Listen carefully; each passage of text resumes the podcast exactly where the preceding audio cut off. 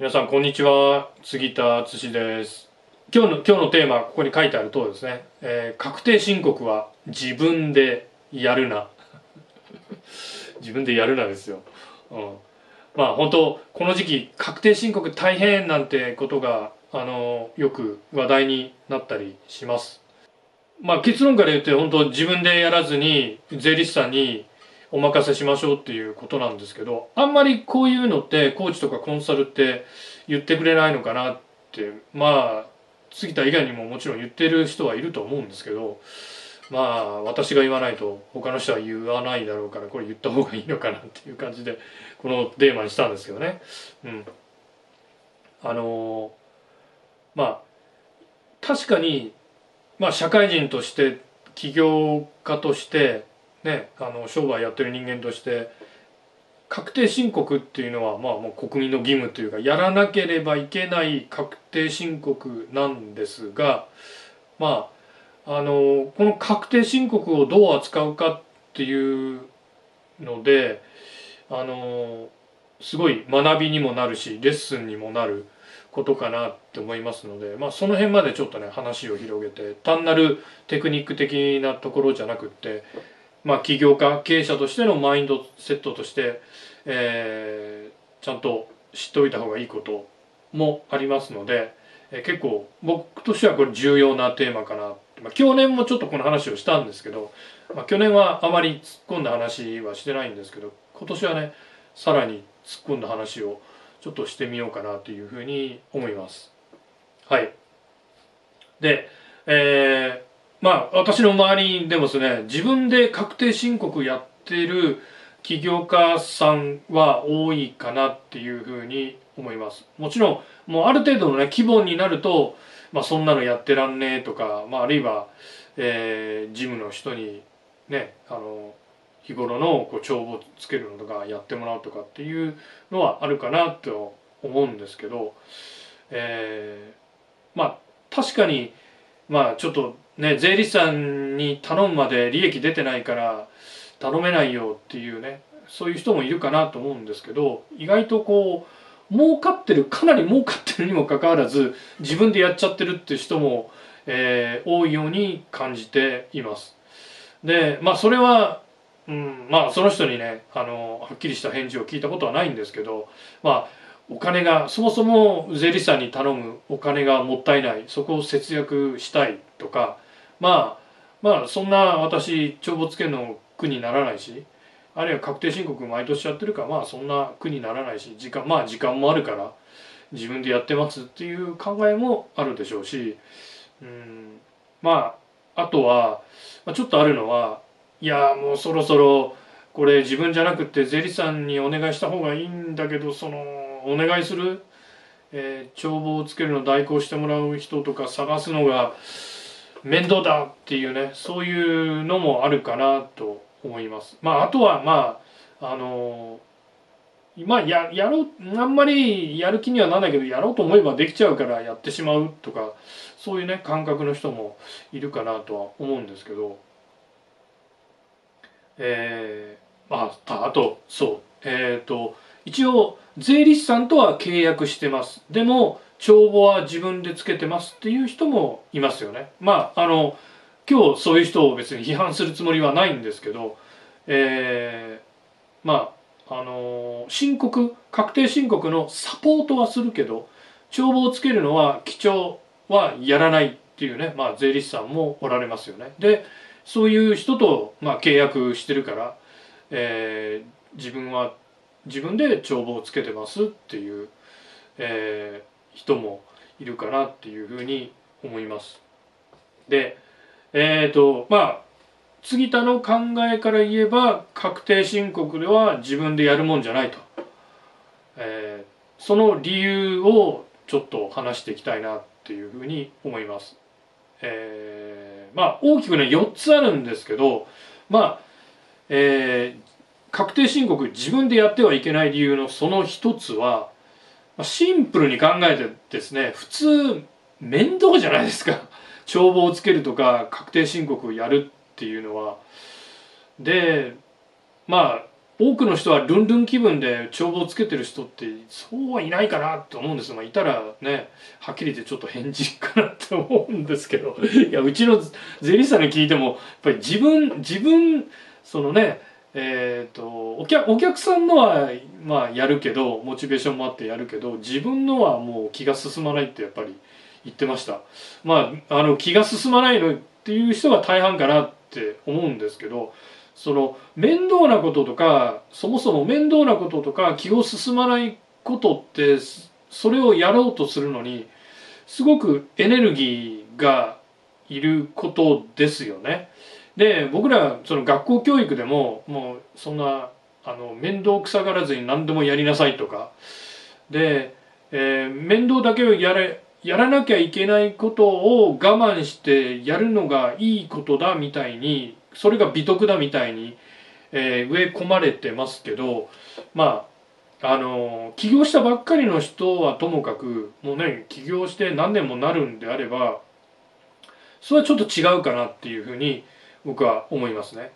でちょっと話がそれましたけどまあ面倒なことをやるのに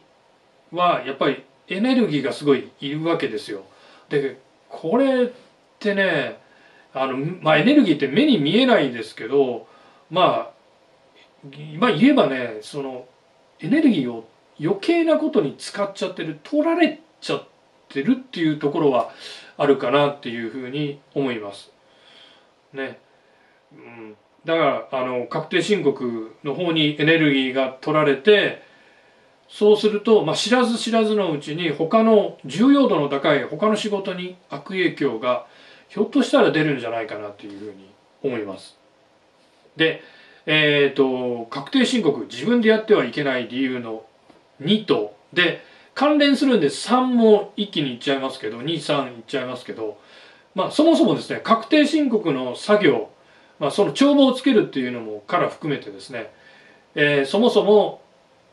利益を生まない行為です。やらなければいけないことではあるけど利益は生まれませんよね。なんか帳簿をちゃんときれいにつけましたって言って税務署から褒めてくれるわけでもないし税金ちゃんと納めましたって言って感謝状もらえるわけでもないしまあそれは国民の義務なんで当たり前なんですけど、まあ、褒めてもくれないしまあなんかね報奨金ってくれるわけではないですしそれによって利益が出る売り上げが立つっていうわけではないじゃないですか。で3つ目の理由はななんで時間がもったいない。ね、そんなことをする時間があるんだったら売上とか利益につながるようなことを社長としてはやった方がいいんじゃないですかって僕は思うんですよね。でももっと言えばそのいやいや杉田さんねその自分でやれば税理士さんに頼む分のお金が節約できますよっていうでもねお金よりもやっぱり時間の方が大事じゃないかなって思うんですよね。まあもちろんそのまだね起業したばっかりで利益が出てないんで税理士さんに頼むお金がありません。なんで、まあ、今年は自分でやりますっていうんであれば分かるんですけど、まあ、さっきも言いましたけど冒頭のところで言いましたけどまあ意外とねかなり儲けてる人でも 自分でやっちゃってる人がいらっしゃるようで、まあ、それはあまりこういうことを言ってくれるその先輩起業家とか経営者とかあるいはコンサルもねほとんど聞いたことないですよね。このこの件に関しては。コーチとかコンサルも言わないんですよね日本ではね、うん、でしかもちょっとこれも冒頭のところで言いましたけどあの2月3月って僕は起業家にとってはすごい重要な月かなって思うんですよね。ほぼほぼ全ての起業家にとって。なぜかっていうとやっぱり日本の場合は春になると暖かくなってくると一般消費者のね購買意欲が増してくるわけですよ。だから僕ら儲けるチャンスなわけですよ。そのね儲けるでもすぐにね儲けにつなげることはできないじゃないですか。やっぱりあの準備が必要ですよね。その春の消費傾向いい具合になってるところの準備期間としてやっぱり2月3月っていうのはねそこへ時間を当てるべきじゃないかなと思うし当てた方が絶対いいんですよ。だからあのそういう時に、えー、確定申告で時間を取られるっていうのは本当なんか本末転倒かなってねビジネスマン、えー、商売人として本末転倒かなというふうに思います、えー、実はですね私の知り合いにも毎年この2月3月になるといやもう確定申告でもう仕事パンパンなんだよねってやとやんなきゃいけないことができないんだよねとかって毎年そういうこと言ってる人がいてまあねあのー、もったいないなって機械損失してるなっていうふうに思いますよ。で、えーと、確定申告自分でやってはいけない理由の4つ目ですけどうんこれもね意外と言われてないんですよね。あのー、やっぱり基本まあ税理士さんは別ですけどで僕ら起業家経営者は税務の専門家ではないじゃないですか。で、えーと、やっぱり税金ってちょっとねシビアなところもあってやっぱり税務の専門家に任した方が安心ですよね。まあその初めから脱税する気はないけど申告漏れとかなんかね申告ミスとかってやっぱりあんまり知識ない人がやっちゃうとそういうことも起こりかねないですよね。でなんか近年は私もあんまりそっちは興味ないんで調べてないんですけど税理士さんの話だともう税制がコロコロコロコロ変わって、えー、そのね税理士の方でもさ新しい税制を追っかけていくのに大変だみたいな現状があるのにいわんやね我々そういう税務の専門家でもない人間が正しくそもそも申告するっていうこと自体がまあまあもちろんねその税務署から送られてくる、ね、あの手引きみたいなもん見ればできるのかもしれないですけどあれ見てもね大半の人間が分かんないんじゃないかなっていうふうに思うんですよね。であのまあ申告漏れとかミスしちゃいますよっていうことですよ自分でやるとね。うんまあ、ちょっと脅しのように聞こえるかもしれないですけどでもうこれね思い出されるのがまあこの方以外にも毎年のようになんか話題にはなってますけどえっ、ー、と茂木健一郎さんって方いらっしゃるじゃないですか。であの人がねあの数年前になんか申告漏れしたっていう話がありましたけどで結構ねさっき調べてたらネットでちょっと調べてたらあのもうかれこれ10年以上前の話なんですよね茂木健一郎さんがあの申告漏れしたっていうのは。でいまだにですよいまだにその検索のサジェスションに茂木健一郎脱税って出てくるんですよ。でこれあの脱税じゃないんですよね正確には彼は意図的に脱税したんではなくて申告漏れしかもそういうねプロの税理士さんとかを雇わずに全部彼はね忙しい中自分でやっちゃっててそれでなんか申告すべきものが漏れちゃってたそれを税務署から指摘されたっていうので、まあ10、10, もうちょっと10年ちょっと前だったと思うんですけど当時ねあの茂木健一郎さんって言えばあのね、えー、今でもやってますけど「プロフェッショナル仕事の流儀」っていうねテレビ番組であの MC やられてたじゃないですか。で私も記憶にあるんですけどそのプロフェッショナル仕事の流儀のホームページを開くとですねもう茂木健一郎さんの、えー、こうこうこういう経緯で、えー、申告漏れになってしまいました。すみませんみたいなね。なんかそういうのがあのプロフェッショナル仕事の流儀のホームページですよ。彼のホームページじゃなくってプロフェッショナルのホームページにしばらく掲載されてたっていうのをなんか覚えてます。ね、でその後もななんか何年経ってもツイッターで彼自身がなんか叩かれるみたいなのがね悪意のツイートのネタにされちゃったみたいなのがあったみたいです。まあね、あまあ茂木健一郎さんは有名な人だし、まあ、ここであの彼を僕は批判する気はないですけどやっぱりちょっとミステイクかなって思いますよね。ああの税理士さんに茂木さんといえども自分でやるんではなくて税理士さんにもう全てねあの帳簿をつけるところからも全て任せてればこんなことにはならなかっただろうし、まあ、僕ら茂木健一郎さんみたいに有名人ではないですけどでもね万が一こう申告漏れでなんか騒ぎになって嫌じゃないですかなんかね黒歴史みたいなのでで後々やっぱり、まあ、私もねコンサルタントっていう仕事をしてますけどまあちょっとね公共性っていうかまあ人から先生ってねともすれば呼んでもらえるような職業の人間ですよ。そういう人間がねあの申告漏れしましたってでも世間はこういうのってねあのまあ単なるミステイクじゃなくてそれは脱税でしょうみたいなそうやってひねくれて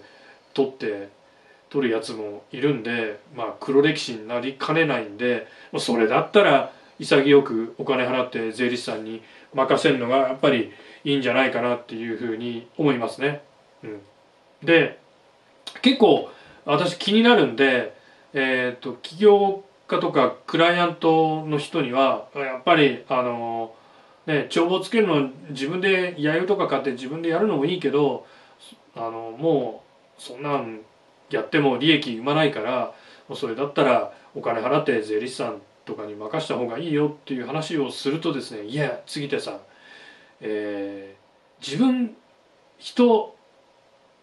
帳簿をつけることに人任せにしちゃうとデメリットもありますよっていう人もねいらっしゃるんでちょっとここであの反論じゃないですけど、えー、じゃあその彼らが言うデメリットをどうすればいいのかっていう話もちょっとしときたいなというふうに思います。え確定申告とか帳簿をつけるの自分でやらなくてデメリットはないのかっていうと、まあ、結論から言うと僕はもうデメリットは全然ないっていうふうに思ってます。でデメリットないあるんじゃないのっていう人のまあその懸念材料はですね一つは自分で帳簿入力やった方が会社とかそのね自分の事業の経営状態がちゃんと把握できるじゃないですかっていう主張ですね。まあこれは僕一理であると思います。で実際ですね最近はどうか知らないですけどあるある税理士団体は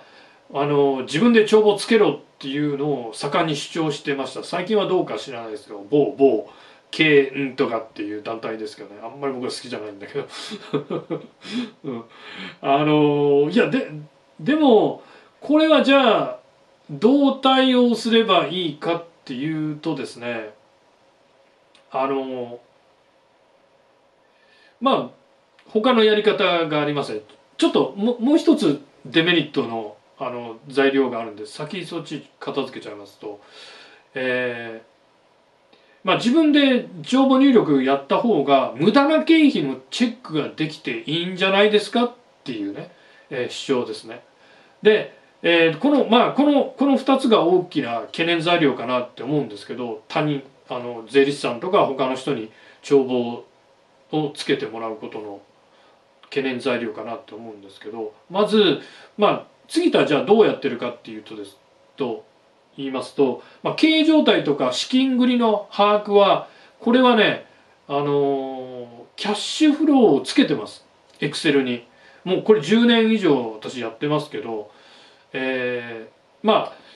売り上げ大体見えるじゃないですか。これぐらい売り上げ立ちそうだなっていうの。それに対して支払いの予定っていうのが見えますよね。それで、えー、まああと口座残高とか入れて、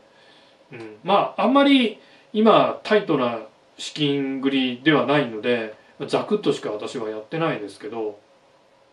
まあそれで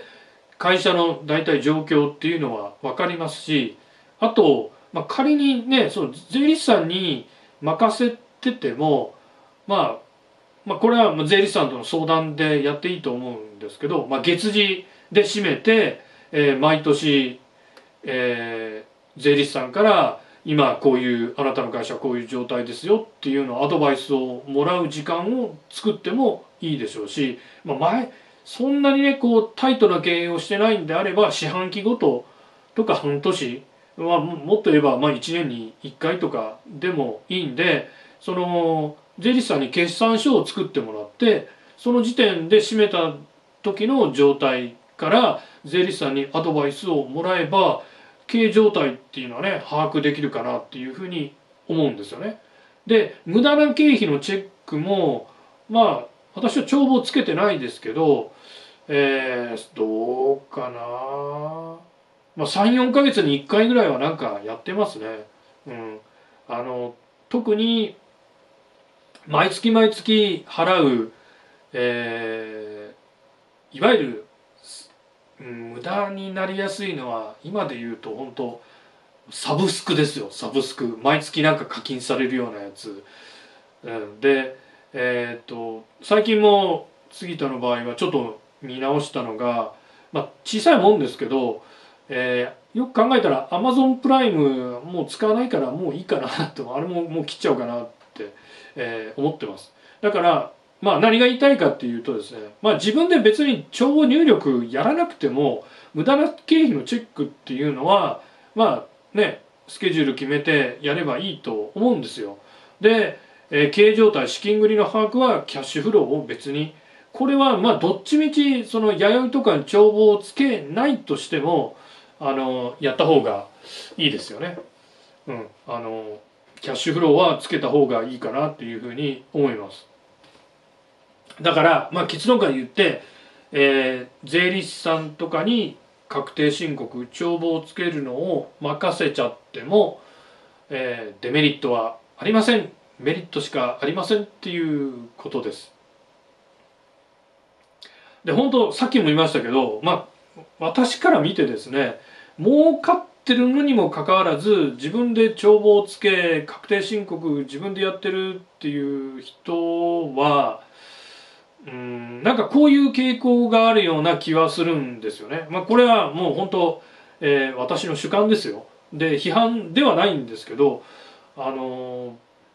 自分で帳簿をつけとか確定申告までやってる人ってあのーどうもね自分じゃなくてもできるような仕事まで抱え込む傾向が強いのかなっていうのを何人か見てて感じます。まあ確かに確かにねそのあの人の可能性っていうのはある意味もう無限大だと思うんですよ。ただただねやっぱりじゃあ半年1年3年5年10年とかこう限られた短期間に見るとですねまあ時間をはじめいろんなリソースって当然ながら限りはありますよね。だから1年なら1年っていう限られた時間の中で僕らやっぱり最大限結果を残したいですしやっぱりね売上利益も上げたいじゃないですか収入も上げたいじゃないですかだからねその限られたリソース限られた時間をどうそのうまく優先順位を立ててやるっていうのがやっぱりね起業家にとってはすごい大事だと思うんですよね。だからビジネス少なくともビジネスにおいては何でもかんでも自分でやるっていうのは美徳にはなりません。ならないです。でまあ本当ね結論から言って、えー、仕事に優先順位をつけましょうと。でね我々起業家あるいはもう何かね部下とかスタッフの人がいるんであればもうあなただったら社長ですよ。だから起業家とか社長はその利益を生み出すことあなたにしかできないことに集中するっていうのが大事かなって思います。でまずまずねそのまあその起業したての頃ってやっぱりえっ、ー、とね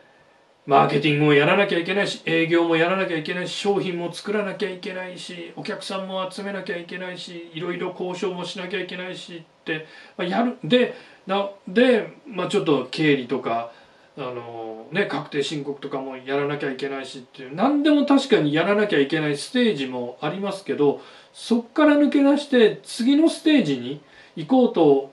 いう時にまずまず一番ね僕はその手始めにやるべきことっていうのは確定申告とかその帳簿をつける経理の帳簿をつけるっていうこの作業を手放すっていうところからやればいいですしこのね確定申告とか、えー、経理の帳簿をつけるっていう作業を手放すっていうところからねこの、えー、自分にしかできないことに集中してやるっていうそれをねもう実体験として学ぶことができる一番こういい、えー、やり方かなっていうふうに思います。私もですねあの起業して今年の春で16年になりますけどまあさすがに私も1年目はあんまり資金に余裕がなかったですしもうその税理士さん探すのもちょっとその時点では面倒いなっていうのもあったんで、えー、1年目は自分で弥生をね買って、えー、つけてで税務署に行って、えー、こんなんですけどチェックしてもらえますかって言って相談会だったと思うんですけどね。それであの申告をしました。でもその2年目になった時に、えー、いや杉田さんその、えー、こう経理とかやってもこれは直接利益を生む売り上げを生むものではないからそれはもう人に任せていった方がいいよっていう私もアドバイスを受けましてで2年目からは税理士さんを探して税理士さんに任せるようにしました。だからまあその分ですね。その空いた時間でじゃあ何をやったかって言ったらまあマーケティングとかですね。あるいはその自動的に効率的にこう仕事が回るような仕組み作りっていうところに注力していきました。でえっ、ー、とまあおすすめはですね、えー、本当経理の帳簿をつけるとか確定申告は税理士さんに任せてその分の時間をじゃあ何に使えばいいのかっていうと、まあ、一番のねおすすめはリターンの多いアクティビティはですねやっぱりあのマーケティングかなっていうふうに思います。まあ、例えばね、えー、今私こうやって顔出しして、えー、ライブ配信とか動画撮ったりしてますけど、まあ、本当ねあのこうやって経理の帳簿つける時間あったらあの1回でも2回でもライブやった方がリターンは大きいっていうふうに思いますよ。ね、あの私もこれ遊びでやってるわけじゃなくって、えー、これ見ている方にファンになっていただいてまあよければ、ね、将来杉田のお客さんになってねなんか商品買ってねっていうそういう思惑があって正直やってます。ねえー、あなたもなんかそういうことをねやった方がいいかなっていうふうに思いますしまあ、ま、そもそもマーケティングってやっぱりあの起業家にとってはリターンの高い仕事ですよね。で、えー、まあもう今今の時代って本当社長もちろんねそのマーケティングとかもあるいはこういうね社長だけど顔出しするのが嫌だっていうんであればスタッフになんか代理立てて顔出しするっていうまあそれもありかもしれないですけど結構もうね今大きな会社でも社長自らね広告塔ある意味広告塔になってメディアにバンバン出たりしてる会社はやっぱり印象もいいですし信頼度も上がりますしねあんなあんな社長のところだったらうんまああのあの商品いいかなとかねやっぱり思ってもらいやすいですよね。だからあの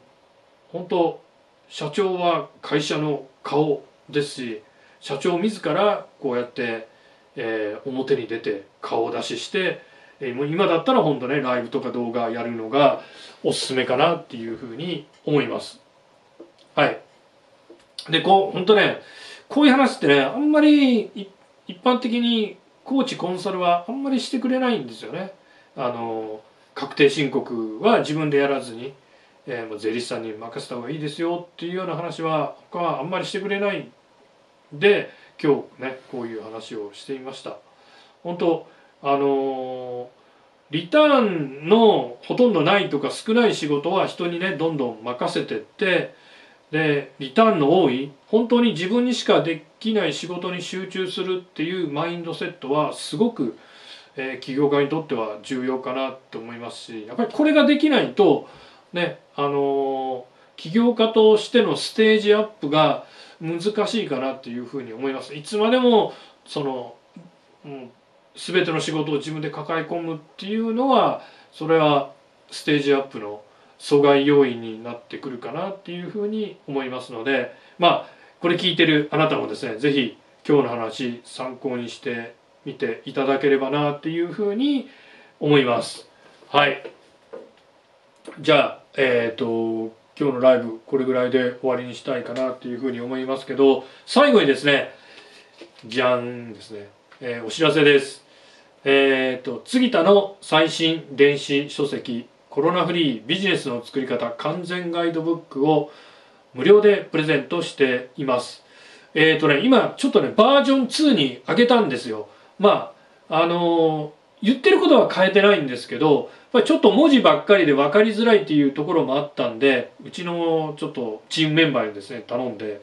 えー、イラスト図をいくつか入れてもらったんで、えー、だいぶ分かりやすくなってきたかなというふうに思います。なのでまだあのー、これねガイドブック読んでないっていう人は是非ダウンロードして読んでみてほしいなっていうふうに思います。概要欄にダウンロード先のリンクを貼っておきますのでまだ読んでない方はぜひ読んでみてください。それでは次回また、えー、お会いしましょう。さよなら。